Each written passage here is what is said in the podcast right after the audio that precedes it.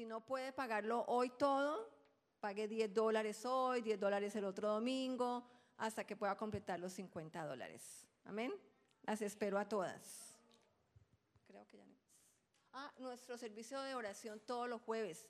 No está anunciado allí, pero de verdad que es una bendición. Es una bendición cuando el pueblo de Dios se reúne a orar.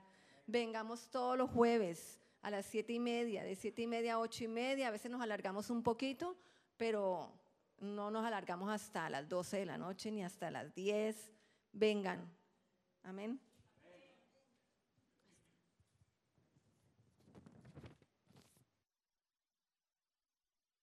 Dios les bendiga. El versículo que nos vamos a memorizar, y por haberse multiplicado la maldad, la caridad de muchos se enfriará. En la, en versión Reina Valera dice, el amor de muchos se enfriará. Por haberse multiplicado la maldad. Eso fue algo que hablaron y vamos a entrar de una vez en, en, lo que tiene el Señor para nosotros hoy. Eso fue algo que habló el mismo Jesucristo cuando los discípulos le preguntaron a él que cuáles eran las señales del fin que qué era lo que iba a pasar al final de los tiempos. Y Jesucristo les empezó a hablar varias cosas y una de las cosas que les dijo fue esto, que en los posteros tiempos, en los tiempos antes de que viniera el fin, en los últimos tiempos, se iba a multiplicar la maldad y el amor de muchos se enfriará. Es algo que va a pasar. Es algo que está pasando, porque definitivamente estamos en los postreros tiempos. Estamos en los últimos tiempos. Estamos en los días antes del fin. Estamos en lo que Jesucristo les enseñó a los discípulos, en esos tiempos en que, Jesucristo les, enseñó a los discípulos de que vendría y pasarían cosas terribles. Estamos en esos tiempos. En, los tiempos en, que a lo bueno le llamarían malo y a lo malo le llamarían bueno. Estamos en esos tiempos. Estamos en, esos, en los tiempos de la tolerancia y la normalidad, donde todo es normal, donde todo está bien. Si a ti te parece, está bien. Estamos en esos tiempos. Se ha multiplicado la maldad. Pero como consecuencia de la multiplicación de la maldad, dice que entonces el amor de muchos se enfriará. Lo que yo te quiero transmitir en esta tarde es eh, que nosotros tenemos que estar atentos. Porque si dice que el amor de muchos se enfriará, ¿quiénes son esos muchos? ¿Dónde están esos muchos? No es los que están afuera, sino los que estamos en la iglesia. Fácilmente no se nos puede enfriar el amor. Fácilmente se nos puede perder la pasión por las cosas de Dios. Nos apasionamos por muchas cosas. Y a veces lo que más fácil se nos, se nos acaba es la pasión por las cosas de Dios, es la pasión por, por Dios. No nos damos cuenta y fácilmente se nos enfrió el amor. Y estamos viviendo enredados en una cantidad de cosas porque sencillamente el amor se enfrió. Entonces, quiero hablarte de algunas cosas en las cuales nosotros tenemos que estar revisándonos para no, de pronto no, para no caer en que se nos enfrió el amor y no nos dimos cuenta, sino que estemos evaluando. Una de las cosas que yo tengo que hacer es estar evaluando. Porque lo que dijo el Señor inmediatamente después de eso, en el versículo 13, el versículo 12 dice que el amor de muchos, que se multiplicará la maldad y el amor de muchos se enfriará. Pero mire lo que dice el 13, mas el que persevere hasta el fin, este será salvo. Mas al que venciere, muchas veces dice en el Apocalipsis, al que venciere, al que venciere, al que venciere, o sea que hay que luchar. Hay que luchar. Y lo que te quiero transmitir es en algunas cosas que nosotros tenemos que tener presentes, que tenemos que estar mirando y que tenemos que estar luchando, porque fácilmente podemos caer en eso y se nos enfrió el amor. Y una de ellas, quiero que leamos Isaías 45. Una de las cosas que tenemos que estar nosotros revisando. Dice Isaías capítulo 45.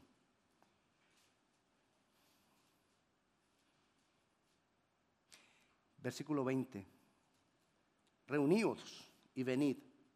Juntaos todos los sobrevivientes de entre las naciones. No tienen conocimiento aquellos que erigen el madero de su ídolo y los que ruegan a un Dios que nos salva. ¿No tienen qué? Esa es una de las cosas que permite que el amor se enfríe. La falta de conocimiento. Porque la falta de conocimiento nos lleva a idolatría. Y los que ruegan a un Dios que nos salva. La falta de conocimiento. Nosotros fuimos creados, tú y yo fuimos creados para adorar. Así que la tendencia de nosotros va a ser adorar. Adorar algo. Y si nosotros no adoramos al Dios verdadero, adoramos otras cosas, pero adoramos porque fuimos hechos para adorar. Es una condición del ser humano. Dios nos creó para que lo adoráramos a Él. Lo que pasa es que nos dio libre albedrío y entonces tú y yo escogemos si lo adoramos a Él o si adoramos cualquier otra cosa. El yo. Lo más fácil de adorar, aparte de Dios, es el yo. La imagen que más fácilmente nosotros levantamos es mi propia imagen, la defensa de mi propia imagen, la defensa de mi yo, la defensa de mi ego, la defensa de no me toquen. El que se meta conmigo me encuentra. Pero ¿por qué caemos en eso? Por ignorancia.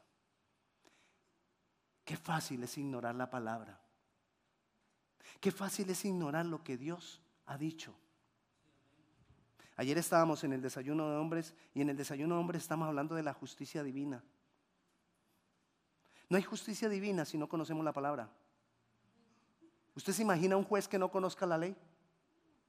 ¿De qué sirve un juez que no conoce la ley? ¿Cómo va a juzgar sin conocer la ley? ¿En qué se apoya él para decir esto es lo que dice la ley o, esto no es lo que dice la ley? Si no la conoce. Tiene que fijarse en ella. Igual pasa con nosotros. ¿Qué es de nosotros si no conocemos la palabra? Entonces la ignorancia fácilmente nos va a llevar a que se nos enfríe el amor. Y tenemos ganas, y, llegamos a Cristo y nos dieron ganas de seguirle, ganas de adorarle, ganas de, de ser como Jesús. Porque para eso vino Jesús. Recuerde, Jesús vino para que nosotros fuésemos como Él. A eso vino Jesús. No solamente a salvarnos. Él vino, sí, nos salvó, murió por nosotros, nos regaló vida eterna. Todo eso es verdad. Pero hay otra verdad. Él vino a mostrarnos cómo se vivía. Y muchas veces nosotros ni siquiera sabemos cómo vivió Él. Porque no lo buscamos en la palabra. Entonces, por ignorancia fácilmente confiamos en cualquier otra cosa en ídolos, en el horóscopo, en amuletos, en cristales, en energías. La ignorancia, la única manera de nosotros quitar la ignorancia es a través de escudriñar las escrituras. No hay otra manera.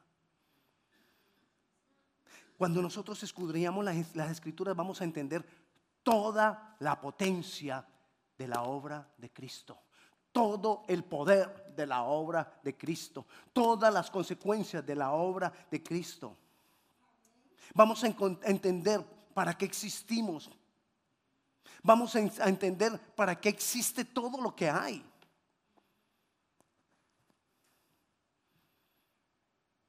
Vamos a entender que lo que dice, por ejemplo, los árboles del campo aplaudirán. Ay, qué bonito. ¿Y, eso qué? ¿Eso qué es? ¿Eso para qué se come? ¿Cómo aplaude un árbol del campo? ¿Cómo aplaude? La creación adora a Dios. Ay, qué bonito se oye. ¿Cómo, ¿Cómo adora el sol a Dios? ¿Usted se ha puesto a pensar el sol cómo hace para adorar a Dios? Sencillo. ¿Sabe cómo adora el, sol a Dios? Dando luz. Porque cuando el sol da luz, está cumpliendo el propósito para el cual fue creado. Cuando el árbol de mango da mango, está adorando a Dios. Y cuando tú y yo adoramos a Dios, estamos cumpliendo. El problema es que se nos enfría tan fácil el amor. El sol no ha dejado de brillar, mas sin embargo nosotros hemos dejado de adorar. Y hemos puesto nuestra confianza en las cosas que no son, por la ignorancia. Por ignorancia, dice la palabra en Oseas 4:6, que por ignorancia el pueblo de Dios perece. Morimos. ¿Por qué? Por ignorancia. Y pasa el tiempo y pasa el tiempo y pasa el tiempo. Mira nomás cuántos años tienes. Ya estás mayorcito, mayorcita. Estás a tiempo, sí, pero no dejemos que pase más tiempo. Porque la ignorancia es el escenario perfecto. El enemigo está tratando a través de la ignorancia, preparando el camino para que nuestro, nuestro amor se enfríe. La ignorancia es una de las herramientas del enemigo. Es una de las armas del enemigo para, para, para podernos mantener quietos, para que nosotros no cumplamos el propósito. La ignorancia. ¿Y qué hace para que nosotros estemos en ignorancia? Que nosotros no escudriñemos las escrituras. ¿Y qué hace para que nosotros no escudriñemos las escrituras? Que no tengamos tiempo, que no tengamos ganas, que no tengamos pasión, que no...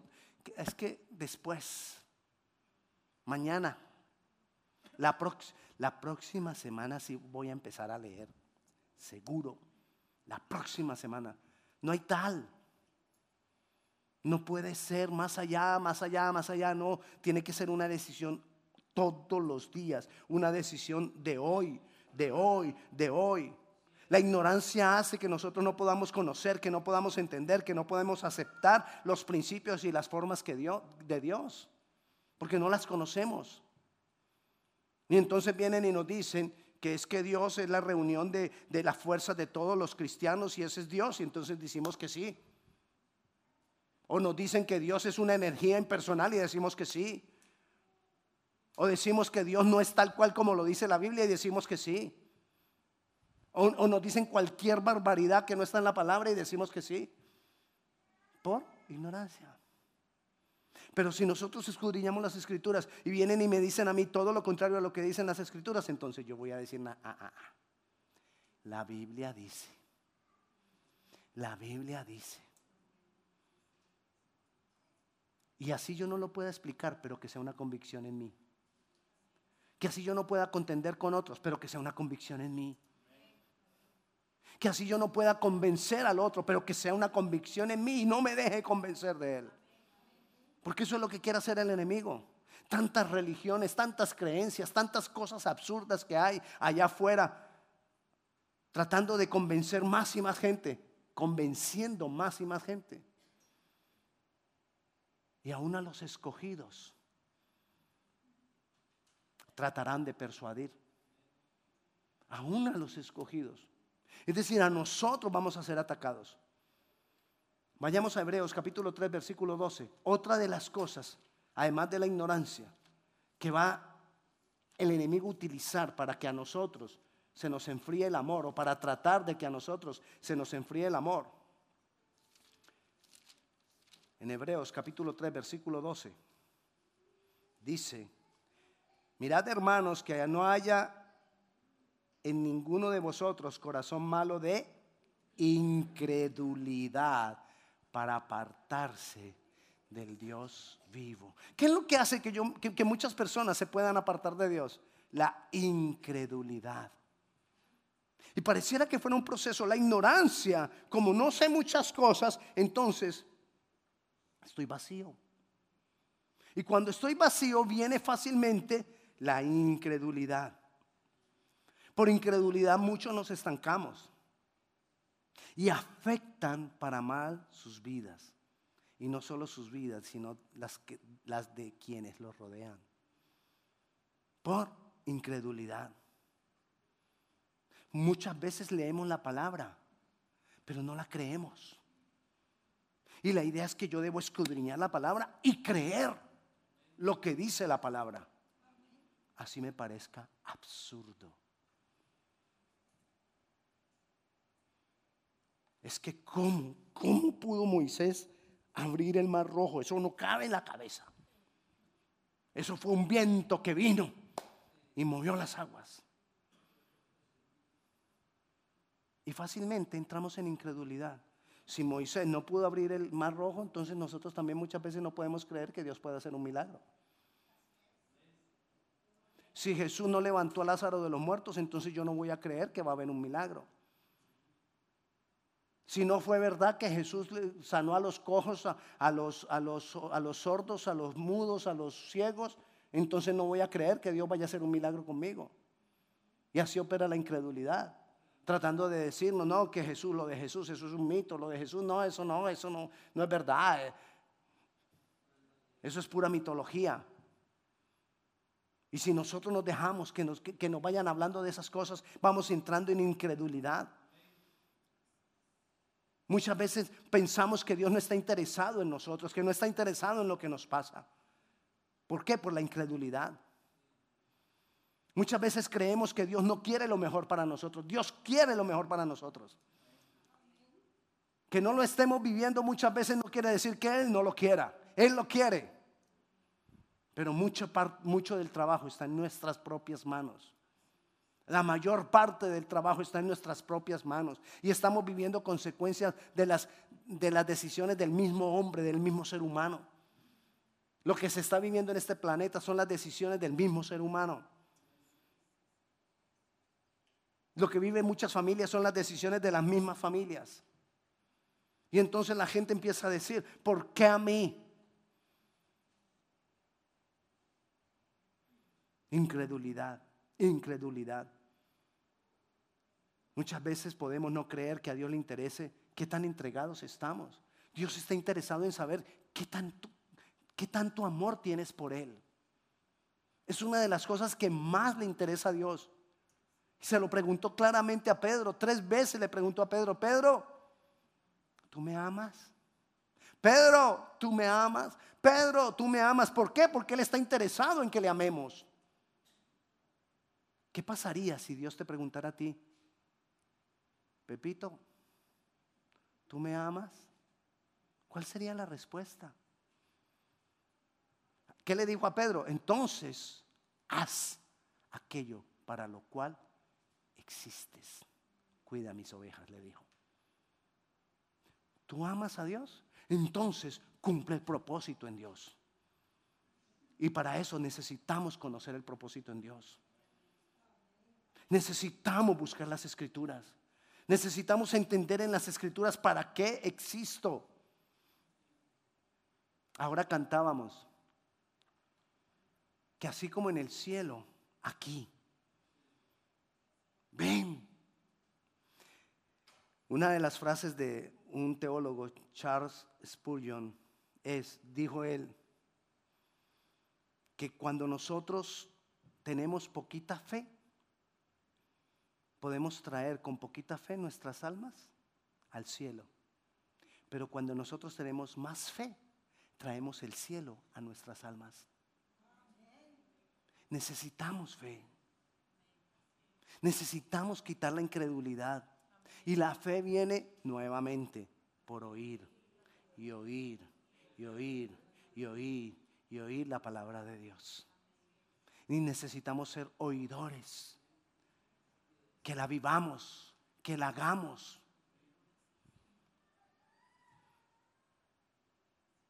Hay otra cosa que el enemigo usa para enfriarnos. Y es esta, tiene, e, esta, esta cosa tiene su expresión propia.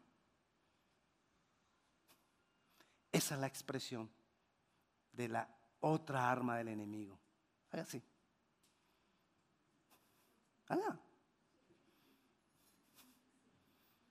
¿Qué es? La apatía. Me vale. Igualdad. No me importa. La apatía. La apatía, cuando, cuando de pronto nosotros estamos apáticos a muchas cosas, no nos hemos dado cuenta y se nos enfrió el amor. Cuando estamos apáticos a las cosas de Dios. De pronto si alguien te pregunta, ¿tú crees que los problemas que hay en el mundo son causados por la apatía? Y el otro puede responder, no sé ni me importa. Y esa es la condición de muchos de nosotros. No nos importa lo que está pasando, porque quizás no me está tocando a mí, porque quizás no me duele a mí. Entonces no nos importa. Pensamos muchas veces que la obra de, de Dios es de Dios. La obra de Dios no es de Dios. La obra de Dios es de su cuerpo.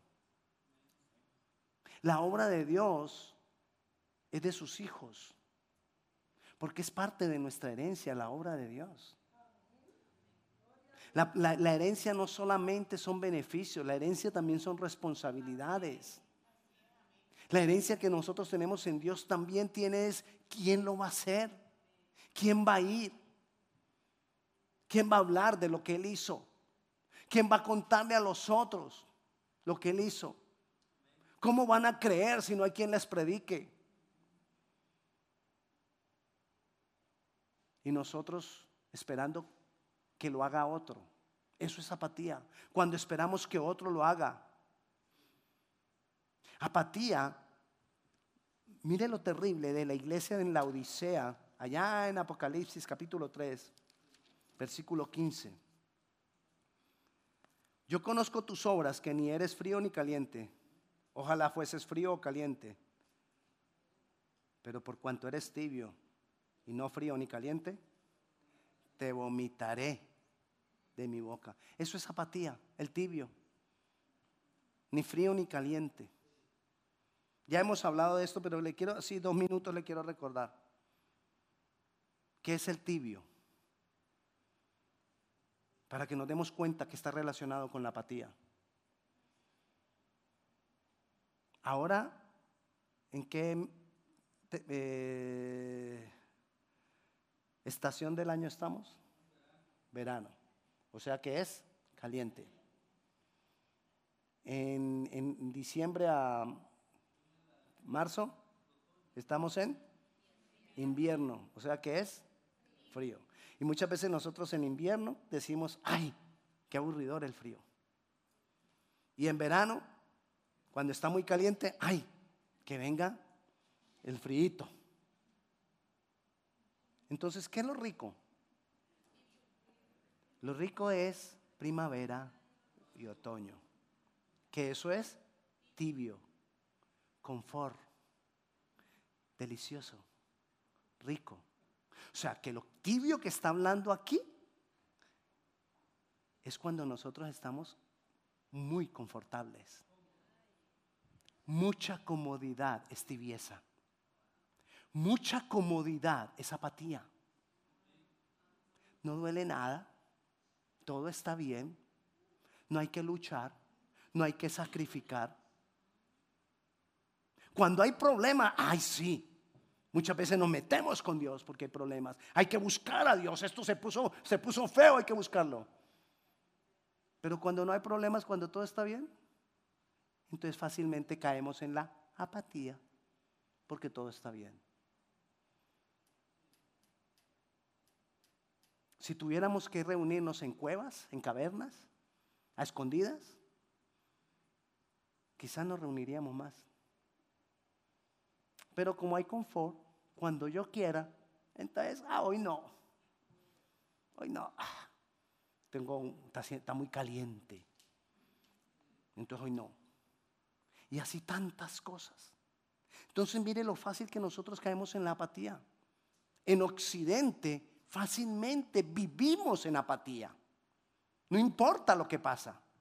No importa lo que pasa con otros. No importa lo que pasa con Dios. ¿Cómo así? ¿Es que a nosotros nos debe importar lo que pasa con Dios? Sí, nos debe importar lo que está pasando con Dios. Es nuestro Padre. Y nos debe importar cuáles son los planes del Padre. ¿Qué es lo que quiere el Padre? ¿Qué es lo que el Padre tiene planeado en este tiempo? ¿Qué es lo que el Padre quiere hacer en este tiempo? Pero ninguna de esas cosas nos importa. ¿Sabe por qué? Porque hay apatía. El espíritu de apatía es uno de los espíritus más eficientes entre los demonios. Porque es el que más logra. Ni siquiera el satanismo logra tanto, los satánicos logran tanto como los espíritus de apatía. Porque el espíritu de apatía nos mantiene bien. Relax. Todo está bien. Pastor, usted hoy está como aburridor. No sea que de pronto la apatía esté incomodándose. Y si nos salen ronchas, que nos salgan ronchas. A ver si de pronto nos empezamos a, a rascar y decimos, oye, ¿qué tal? Que yo de pronto, de pronto, no más, de pronto, haya caído en apatía. Si nosotros hemos caído en apatía, el amor se está enfriando. Y estamos en los últimos tiempos. Tengamos cuidado. Busquemos más al Señor. ¿Cómo entonces nosotros vamos a destruir esto? Nosotros somos tibios muchas veces. ¿Sabe? Para tantas cosas somos tibios. Hay una cosa para la cual somos muy tibios, para la santidad. El tema de la santidad está mandado a recoger. Ah, en este, imagínate en el siglo XXI y estar hablando de santidad. Eso es apatía. No nos importa si, si Dios está esperando que seamos santos o no. No nos importa. ¿Qué santidad? No nos importa. Todo el mundo haciendo las cosas como mejor le parece. Yo creo que eso no es pecado. tener relaciones fuera del matrimonio, yo, eso no es pecado. Es con amor.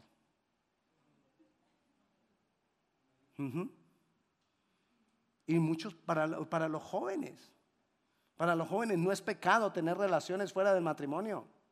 Es normal. Todo el mundo lo hace. Pastor, pero es que todo el mundo lo hace. Claro, es normal. Eso es lo que el mundo nos vende. Usted háblele a un joven de fornicación. ¿Y eso qué es? ¿Fornicar? ¿Qué es eso? Esa palabra ni se usa ya, fornicar. Porque nadie piensa que fornicar es pecado. Ay, pastor, ¿es pecado fornicar? Sí, es pecado. La masturbación es pecado. El aborto es pecado. Todas esas cosas son pecado. Pero el mundo todo lo volvió normal. La prueba de amor antes de casarse, todo eso es pecado. Eso es pecado. Pero nadie ya se habla de santidad. En las casas no se habla de santidad.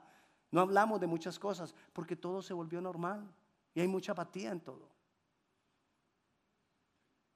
Robar, no, robar, robamos tantas cosas, robamos tiempo, robamos cosas pequeñas, robamos clips, robamos papel, robamos de todo. Ya eso no importa.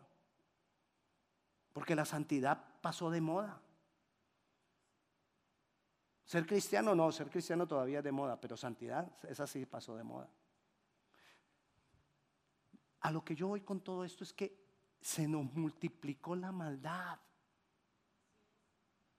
Y todo se nos volvió normal. Y entonces se nos enfría el amor. Y ya no hay nada que sacrificar. Y muchas veces preguntamos, pastor, ¿por qué uno no ve los milagros? Así como por ejemplo que se levantó Elías y dijo que, se, que, que, que, no lloviera y no llovió. ¿Por qué eso no pasa ahora? Pues porque no hay Elías. Pastor, ¿y por qué Dios no divide el mar rojo hoy? Pues porque no hay Moisés. No lo, no lo habemos, no somos Moiséses. ¿Por qué no hay milagros? Pues porque no hay las personas entregadas para hacer los milagros. Ese es el problema. Y entre menos sabemos o menos habrá, hallamos, menos milagros habrá. ¿Sabe qué pasó en la iglesia primitiva? Una pareja fue y le dijo al pastor de la iglesia, pastor, vamos a vender la casa y vamos a regalar todo el valor de la casa para la iglesia, para la obra del Evangelio. Y el pastor se emocionó y le dijo, sí, claro. Y ellos vendieron la plata, perdón, vendieron la casa y vinieron y dijeron al pastor que la habían vendido por la mitad, para solo dar la mitad. El pastor no les había pedido la casa. El pastor es Pablo. Pedro, Pedro. El pastor era Pedro. Y entonces, imagínense, él no les había pedido la casa. Pero por cuanto ellos mintieron sin que nadie les hubiera pedido, estaban mintiendo no a Pedro, sino al Espíritu Santo y cayeron muertos. ¿Por qué no pasa eso hoy? ¿Sabe por qué? Porque en esa época había santidad. Y entonces en el ambiente había santidad, entonces había más demanda. Como la hoy, la multiplicada del mundo, perdón, la, maldad se ha multiplicado, entonces no hay un ambiente de santidad. Entonces tampoco hay esas manifestaciones de poder. ¿Me entiende? ¿Y, y usted se imagina entonces cómo pasaría? Cada domingo quizás de pronto habría que mantener ahí un carrito ahí para llevar más de un, más de un muñeco, decimos en Colombia. De verdad. Entonces muchas veces nosotros decimos, pastor, ¿por qué Dios hoy no hace esto? Porque es que no hay santidad. No hay quien lo haga.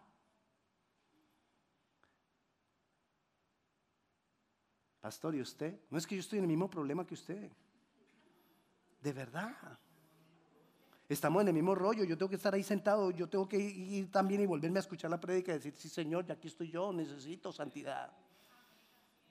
Necesito no dejar que, esta multiplicación de la maldad que hay en el mundo nos, nos arrope a nosotros, nos está arropando, se nos está metiendo a la iglesia, se ha venido como un tsunami. Acuérdese la fotografía del tsunami, que eso viene así como, como algo que se va metiendo y no hay nada que lo detenga. Se nos está multiplicando la maldad y nosotros, bien, gracias.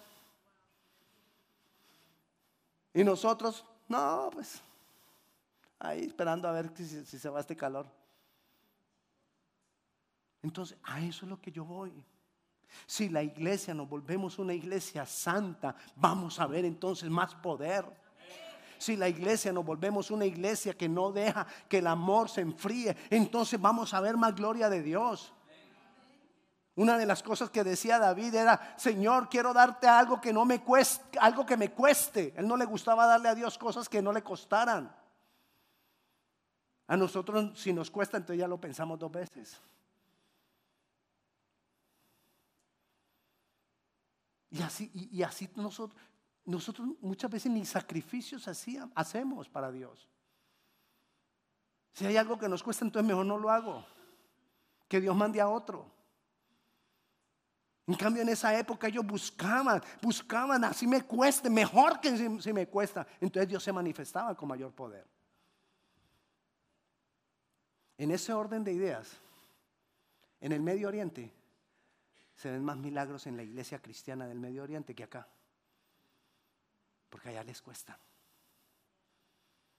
He escuchado testimonios grandiosos de lo que Dios hace en las cavernas, de lo que Dios hace en la iglesia subterránea, cómo Dios los protege a muchos. Otros son sacrificados y recibirán su recompensa. ¿Y nosotros? Otra vez. Bien, gracias. Esperando a ver si se va el calor. ¿A qué voy con todo esto? A que cada uno de nosotros nos estemos examinando. No hoy, sino de hoy en adelante. Nos estemos examinando. Que no vaya a ser que toda esta multiplicación de la maldad nos arrope y no nos hayamos dado cuenta. La iglesia necesita continuar. La iglesia no puede terminar con nosotros. ¿Qué está pasando con nuestros hijos?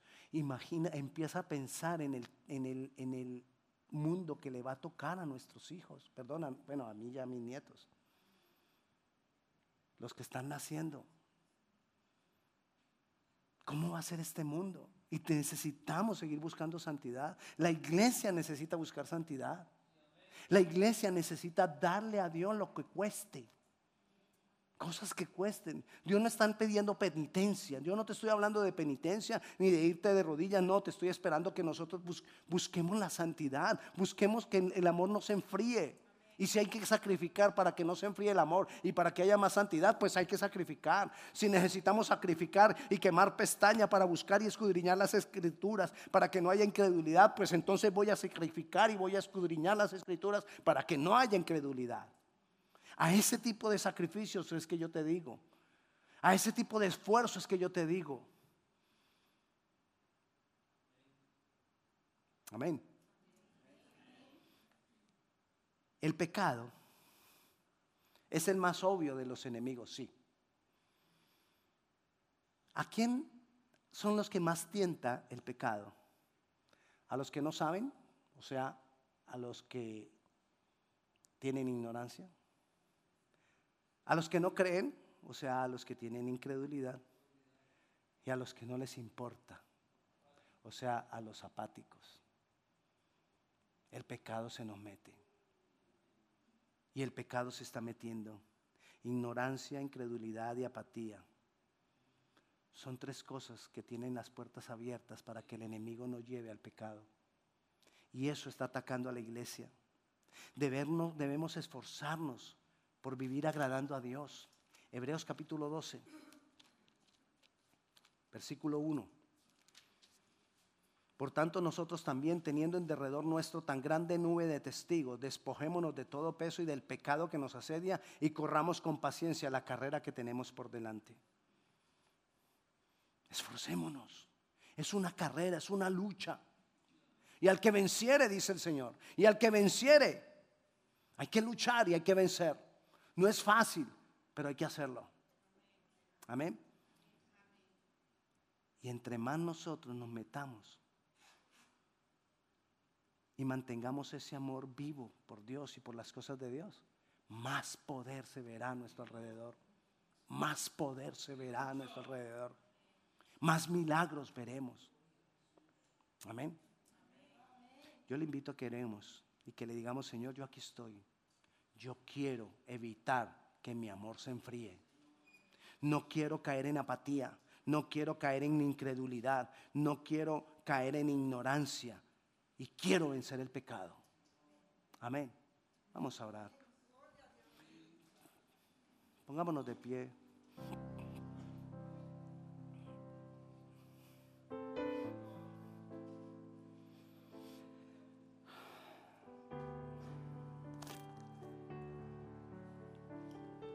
A veces es difícil, Dios, renunciar, ceder entregar, dejar de pensar más en nosotros. Qué difícil es. Pero ese fue el ejemplo que tú nos diste, Jesucristo. Renunciar. Y yo te clamo para que tú nos reveles. Ese renunciar, revélalo a nuestro corazón, a nuestra alma.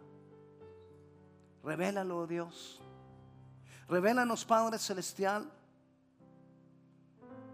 qué tan fácil podemos nosotros perder o haber perdido el amor, el amor por ti, la pasión, la pasión por ti, por tu obra, por tu iglesia, por tus cosas, por tu reino, por tu palabra. Señor, restaura en nosotros, oh Dios, si nos hemos enfriado, Señor, restauranos. Restauranos, Padre Celestial. No queremos ser de aquellos que se desviaron, aún a los escogidos, dice tu palabra. Señor, que no seamos nosotros de aquellos. Manténnos firmes, Padre. Ayúdanos, Señor, que podamos estar evaluando vez tras vez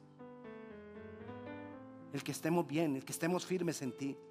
Ayúdanos a correr la carrera despojándonos del pecado que nos asedia. Ayúdanos a vencer hasta el fin, Señor. A mantenernos, Señor. Y si caemos, que nos volvamos a levantar y que continuemos. Y si se nos hace difícil, danos la fuerza, oh Dios. Pero manténnos en ti, Señor. Ayúdanos para que el amor en nosotros no se enfríe, oh Dios. Ayúdanos para que la iglesia, Señor, esta iglesia, no seamos de fríos, no seamos de tibios, sino que seamos de hombres y mujeres buscando de ti. Así nos cueste. Hombres y mujeres entregados, buscando santidad. Así nos llamen anticuados. Hombres y mujeres buscando santidad. Así no nos entiendan. Viendo tu gloria viendo la manifestación de tu poder. Ayúdanos, Señor. Señor, te damos muchas gracias por tu bondad y por tu misericordia. En el nombre de Jesús, yo bendigo cada vida de mis hermanos en este lugar. En tu nombre, Jesús.